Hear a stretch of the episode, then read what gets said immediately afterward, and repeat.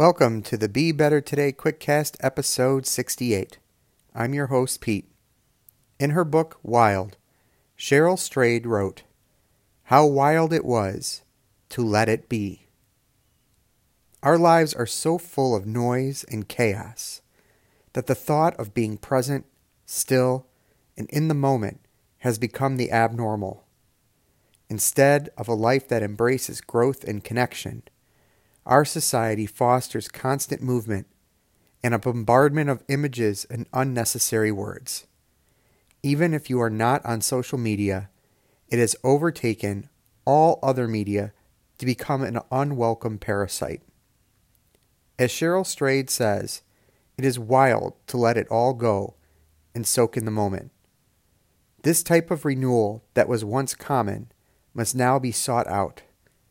Today, Find a moment to get wild and simply let it all be. Now, let's get out there and be better today.